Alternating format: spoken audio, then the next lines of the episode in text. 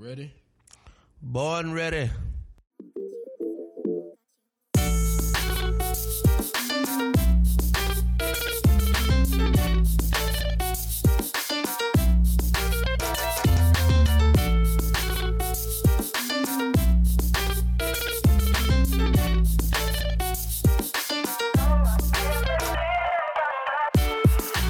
Tuesday. It's election day. You are tuning in to your favorite political podcast, Where the Party At. I'm your host, Saba Long. As always, thank you so much for rocking with us. So, it is election day across Georgia. Today is the last day to vote in the May 24th primary. Now, you can pull a Republican ballot, a Democratic ballot, or a nonpartisan ballot if you don't want to deal with either party. Today's election is a test of Trump's influence on Georgia voters. Ultimately, I think we're going to see some mixed results here. Trump will have some wins and some losses, although you and I both know he will not claim those L's. So let's run down what I think might happen uh, in this election. And we'll start with the Senate. On the Democratic side, Raphael Warnock, the Reverend Doctor, is running unopposed. The big question is who will be in the Republican runoff, or even if there will be a Republican runoff. Herschel Walker is certainly the front runner, and he's obviously hoping to avoid a runoff, but I think it's certainly possible that his opponents will keep him just below that 50% plus one threshold. Not easy, but it is within the realm of possibility. The person who I think will be able to do that is Gary Black. Uh, he is uh, likely going to come in second. The question is, will he keep uh, Herschel below that threshold? Now, there are some strong Republican candidates in this Senate race, um, but you have to have money and excitement either one or the other, and Herschel has both. Now, just a reminder of why this seat is so important, and we're highlighting this one first because the United States Senate is 50 50 Democrat and Republican right now. So, Democrats have to win this seat to maintain the majority in the Senate. All right, now on to the governor's race. On the Republican side, obviously, it's Brian Kemp versus David Perdue. All signs point to Kemp winning by a landslide. Even Trump and Perdue have acknowledged that Kemp will win. Uh, Trump has stopped actively campaigning for Perdue. He is going to do like a teletown hall for him on Monday, uh, the day before the election, but it's not going to make a tremendous impact, I don't think. Uh, and Perdue has had very little campaign events planned in the final days uh, leading up to May 24th. Now, usually there would be a barrage of ads, auto calls, mail, texts, and even events. These are all things you do in that final blitz to get your voters out on election day. But that just has not happened uh, for Perdue. Now, on the Democratic side, obviously Stacey is running unopposed. She's back for round two against Kemp. Uh, since she's running unopposed, she's just been spending a lot of her time doing fundraisers and events to try to get the Democratic base excited to come back out, even though you've got low approval ratings for the Biden White House. One more thing about the governor's race, I generally think it's going to be tough for Stacey to win in November, but Trump just might hand it to her. A number of Trump Republicans in Georgia have said they just simply cannot bring themselves to vote for Kemp over Stacey because they're still mad at Brian Kemp and Secretary of State Brad Raffensperger because they did not overturn the 2020 election results. And now over to Lieutenant Governor. If you're not sure what the Lieutenant Governor does, think of them as the Vice President of the state. The position is very similar. They preside over the state senate and they'll cast a tie breaking vote uh, when that is necessary. Republicans control the state senate, and so that won't happen anytime soon.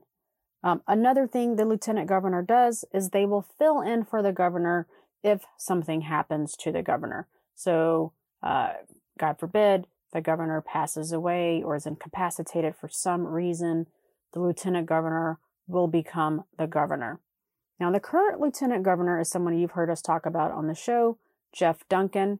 He decided to not seek reelection and he is devoting his time on something he's calling GOP 2.0, which is his agenda to remake the Republican Party and move it away from Trumpism. All right, so on the Republican side, you have four candidates. I do think there will be a runoff here. My guess is that will be between Burt Jones and Butch Miller. Burt Jones got Trump's endorsement. On the Democratic side, there are a slew of candidates, including former Atlanta City Councilman Kwanza Hall. Now, it's hard to say who will get in the runoff. Uh, Charlie Bailey is definitely a favorite of the Democratic establishment. He was running for Attorney General, but stepped down so that Jen Jordan would win that primary. Uh, Renitta Shannon is the only woman on the Democratic side who's running for Lieutenant Governor. I do think that gives her some advantage. And then there's also Erick Allen, who is well liked in Cobb County. So we'll see who ends up on that one. Next, you've got Secretary of State.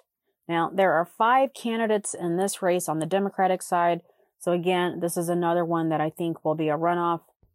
My prediction is this will be a runoff between B and D. I know this is a little bit difficult. B, Nguyen, B is in boy, and then D, Dawkins Haigler.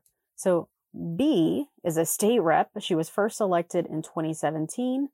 Uh, if elected to the Secretary of State's office, she'll be the first Vietnamese American woman uh, in that position. Uh, D, Dawkins Haigler, is an African American woman. She would be the first Secretary of State if elected uh, as a black female. So D ran for Secretary of State in 2018 that year, Georgia had a slate of black women running for statewide seats, but none of them won. Obviously, that still that slate included Stacey Abrams. On the Republican side, we've got incumbent Brad Raffensperger, who just might end up doing better than a lot of us originally thought. He's up against Jody Hice, who was backed by Trump, and David Belle, Belle Isle, who was also a Trump supporter. I also want to mention another guy who's in this race that you probably haven't heard much from or about. Uh, his name is TJ Hudson of Soperton. He is a black Republican who's running for Secretary of State. His claim to fame is that as a probate court judge, he swore in Governor Brian Kemp. Um, he might be someone to look out for in future elections. So, on the Democratic side, we'll certainly have a runoff. And I'm pretty confident on the Republican side, we will also have a runoff that will probably be between Raffensperger and Jody Hice, uh, who is again backed by Trump. All right, now on to the Attorney General's race. You can think of the AG as the state's attorney. They file lawsuits against individuals, companies, and even other governments on behalf of the state of Georgia. So, just as an example, 21 state attorneys general are suing the Biden administration slash the CDC for their plan to end Title 42. I believe this is something we talked about on the pod before. It stops immigrants from entering the border because of the ongoing COVID pandemic.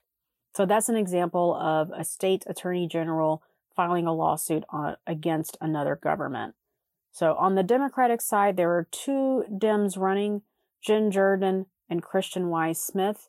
Uh, I met Christian when I used to work at City Hall. He's a super nice guy, uh, but I think it's safe to say that Jen will win this by a landslide. I also think the incumbent Republican Attorney General will win his primary without a problem. And now on to Agriculture Commissioner. Did you know we have 58,000 goats in Georgia for meat, and then we have additional goats for goat milk, that's a lot of goat curry. Uh, agriculture in Georgia is a multi billion dollar industry. On the Democratic side, there are three people running. Uh, the ones whose name I see the most in Democratic establishment circles is a guy named Winfred Dukes. He's currently a state rep and he has a family owned construction and real estate company in Albany, Georgia. I think I pronounced that right. That one will probably be a runoff as well. And then on the state superintendent, on the Republican side, you've got the incumbent Richard Woods. He is being challenged by John Barge, who used to be the superintendent. And then on the Democratic side, there are a few people running. I think this will end up in a runoff between Alisha Thomas Morgan and uh, perhaps Jaha Howard. Both of them are from Cobb County. All right, on to Insurance and Safety Fire Commission. You probably haven't even paid any attention to this position, but if you've ever been in an elevator and you've noticed that little tag that shows when it was last inspected, you'll also see a signature from the insurance commissioner. Last year, the former insurance commissioner went to jail for fraud. Um, honestly, I don't know why this is a partisan position. There are Republicans running and there are Democrats running. I'm curious to see why is it that insurance uh, needs to be a partisan position. I'm sure someone has a point of view on that. All right, a couple of other highlights. Um, you know, the question was there voter suppression? You know, you all heard me talk before about Senate Bill 202, which made a ton of changes uh, to how people vote, particularly around voting by mail.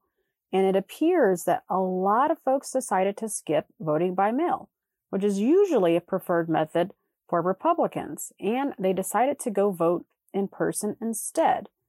And so the reason I'm asking, was there voter suppression, is because there has been record turnout in the primary.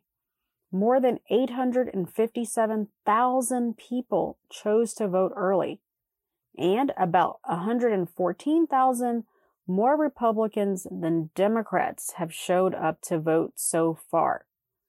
And then another interesting point here about 38,000 Dems crossed over to vote in the Republican primary. Now, why would a Democrat go vote in the Republican primary?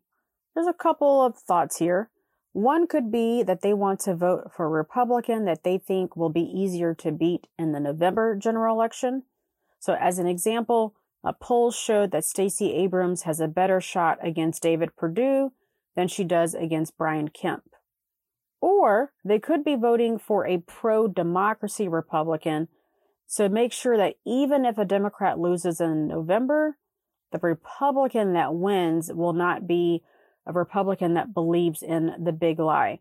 So, for example, they could vote for Raffensperger over one of his opponents. Now, the only thing here about re- Democrats crossing over to vote in the Republican primary, that means that for the runoff election, and there will be a number of runoffs uh, because there's so many people challenging incumbents. The other, the only challenge here, the only issue uh, for those Democrats is they will not be able to vote in the Democratic runoff election. They can only vote in the Republican runoff election. So we'll see what ends up happening, obviously, today, and then what ends up happening in the runoff. Um, but I suspect we'll hear a lot of conversation from Democratic groups in particular about what was the impact of Senate Bill 202? Did it suppress votes, even though we see more people voting broadly? Did it suppress black folks, black votes in particular, uh, or other minority votes? TBD on that one. And you all have heard me mention time and time again voter turnout in the 18 to 39 demo is abysmally low. It is so low. This election, unfortunately, as so many elections, will be decided by voters 65 and older. A couple of things on the local election front. Uh, Cobb County has three cityhood referenda that we'll be watching to see if those pass. Uh, Atlanta has three transportation referenda, also known as T-SPLOST, or if you're a really wonky, transportation special local option sales tax uh, to fund sidewalks, bike lanes, replace roads, etc. And then across the board uh, in all these counties, there are going to be school board elections, county commission races, and so it's going to be interesting to see what happens there. tune in next week. I'm going to do an uh, assessment of the races, tell you who's in the runoff. Maybe we'll have some surprises. I don't know. We'll see. Uh, regardless, make sure you go vote. Don't forget to bring your voter ID card or bring a ID card. Uh, and then also remember on election day, you have to vote at your precinct. All right, now we're going to move over to some national news. So, last week we briefly talked about the Buffalo shooting, um, but I want to bring something up here that I don't think there's been a lot of conversation about. Uh, in April, Democrats introduced a bill in the House Judiciary Committee to create a permanent office within uh, these three departments the Department of Homeland Security, the DOJ, the Department of Justice, and the FBI. And quote, the purpose of this was to monitor, investigate, and prosecute cases of domestic terrorism. The other thing that uh, this bill was supposed to do was increase training for local police departments to investigate and, and push back and deter homegrown terrorism. This bill is called, is called HR 350, uh, and it does two things. One is creates this interagency task force. Again, that's Homeland Security, DOJ, and the FBI. And then the second things second thing it does is directs the FBI to assign a special agent or a hate crimes liaison to each of its field offices. Of course, Atlanta has a field office.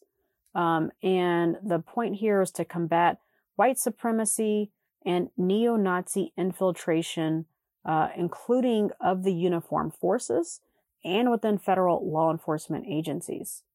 So, the key thing about this bill um, is that it could be perceived um, as um, a tracking mechanism. So, all 17 committee Republicans in that House Judiciary Committee have argued that this measure could be used to initiate investigations against conservatives for exercising their free speech rights.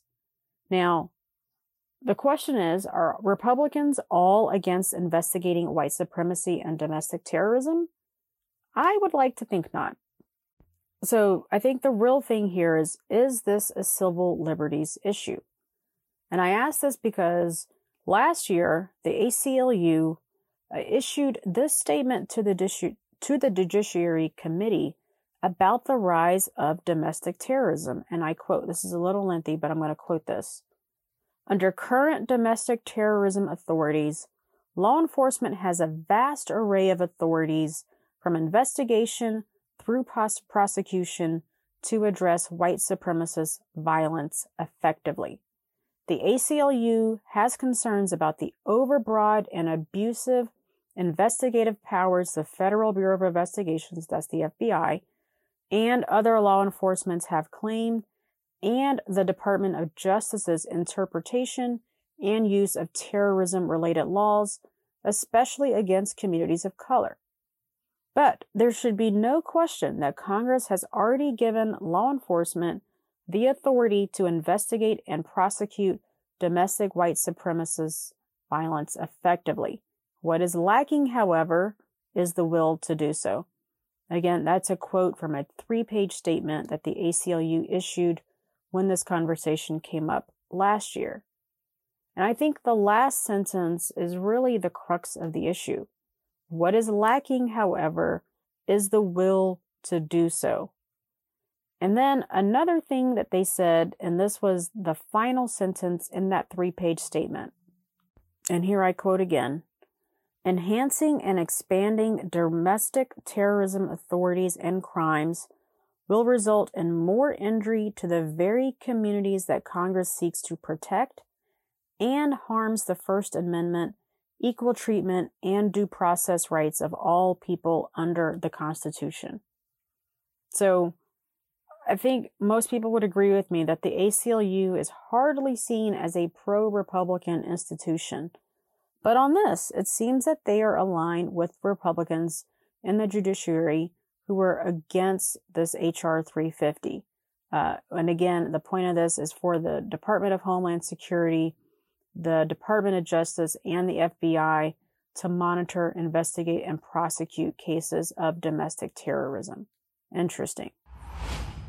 Uh, one more thing. You all know I love polls. Uh, CBS just put out a new poll uh, that shows that most people are not happy with the direction of the country. Surprise, surprise. Uh, here are some words that folks use to describe the Democratic Party. 51% of those polled said weak, 49% extreme, and only 36% said effective. Words describing the Republican Party 54% extreme, 50% hateful, and 37% caring. Uh, another thing of note here Democrats want their nominees to focus on the following three things inflation, taxing the wealth, talking about racial justice. And for Republicans, inflation, illegal immigration, and talking about traditional values. Um, the one thing Democrats and Republicans both seem to agree as a problem is inflation. Uh, there are a lot of other interesting bits in this poll. I'm going to put a link to it in the show notes, and you can catch the rest of it for yourself. All right, y'all. Last thing to round out the show are party starters and party poopers. Let's get it started in here.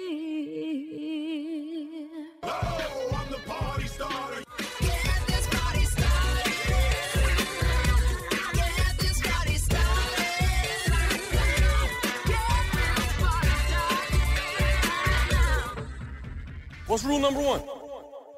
Party. So, this week's party starter, I'm going to make Biden my party starter because of two things. He invoked the Defense Production Act to boost production of baby formula. Uh, you all know last week we talked about um, baby formula shortages across the country. And he's also working with the Department of Defense, and he got 70,000 pounds of baby formula to the United States. Now, the Abbott plant, remember, Abbott is the largest American manufacturer of baby formula, said they are going to resume operations of their plant in June. The CEO actually wrote an op ed in the, in the Washington Post apologizing for the shortage. Um, now, this is a bit sad.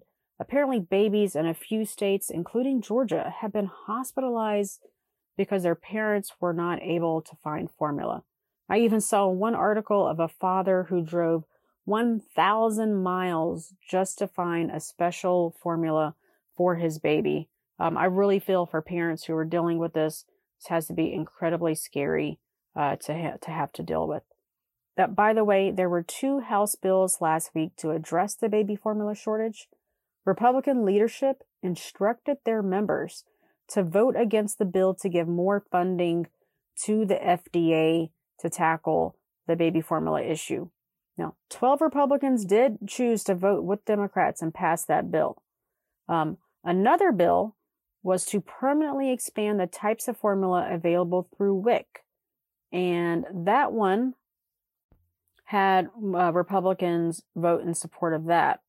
But the MAGA wing of the party, folks like Marjorie Taylor Greene and Matt Gaetz, voted against it. All right, and on to the party pooper. Turn out the lights. The party's over. the party is over. Close the gates. What? All right, party's over. Everyone go home. Are you sure you want to invite this party pooper to poop on your party? I'm the party pooper. So, the Wall Street Journal published an article late last week about the number one real estate broker in Atlanta. It's a guy who built this proprietary software that allows him to buy and sell single family homes directly to his clients. And his clients are all institutional Wall Street investors. So these are major corporations. So these investors turn around and lease their homes to people. Now, I'm not making the real estate broker my pooper. He's just taking advantage of a system that is set up to be taken advantage of, clearly. Uh, but the fact that this guy alone has facilitated the purchase of more than 300 homes off the market uh, for corporations instead of having home buyers, individual home buyers, be able to purchase those homes. And we know that there's a serious shortage of affordable homes in the city and, of course, across the region. Now, these investors are paying cash. That means an ordinary buyer just simply cannot compete. Someone trying to find an affordable home in that 150, 250, 350 price point cannot compete against cash offers from Wall Street investors. Something has got to give. And I think as a city, uh, we have to ask ourselves what kind of city do we want Atlanta to be? Who is Atlanta for? Uh, and if we don't figure this out real soon, uh, the market will determine that for us. So that is today's show. As always, thank you all so much for tuning in. Just wanted to give you a quick update on uh, what's going on with the election and making sure you're ready for election day. Tune in next week so we'll give you a recap of who made it to the runoff and give you some tools and information on how to make sure that you go out and vote in the runoff election. As always, thanks for tuning in. I'm your host, Saba Long. This is Where the Party At.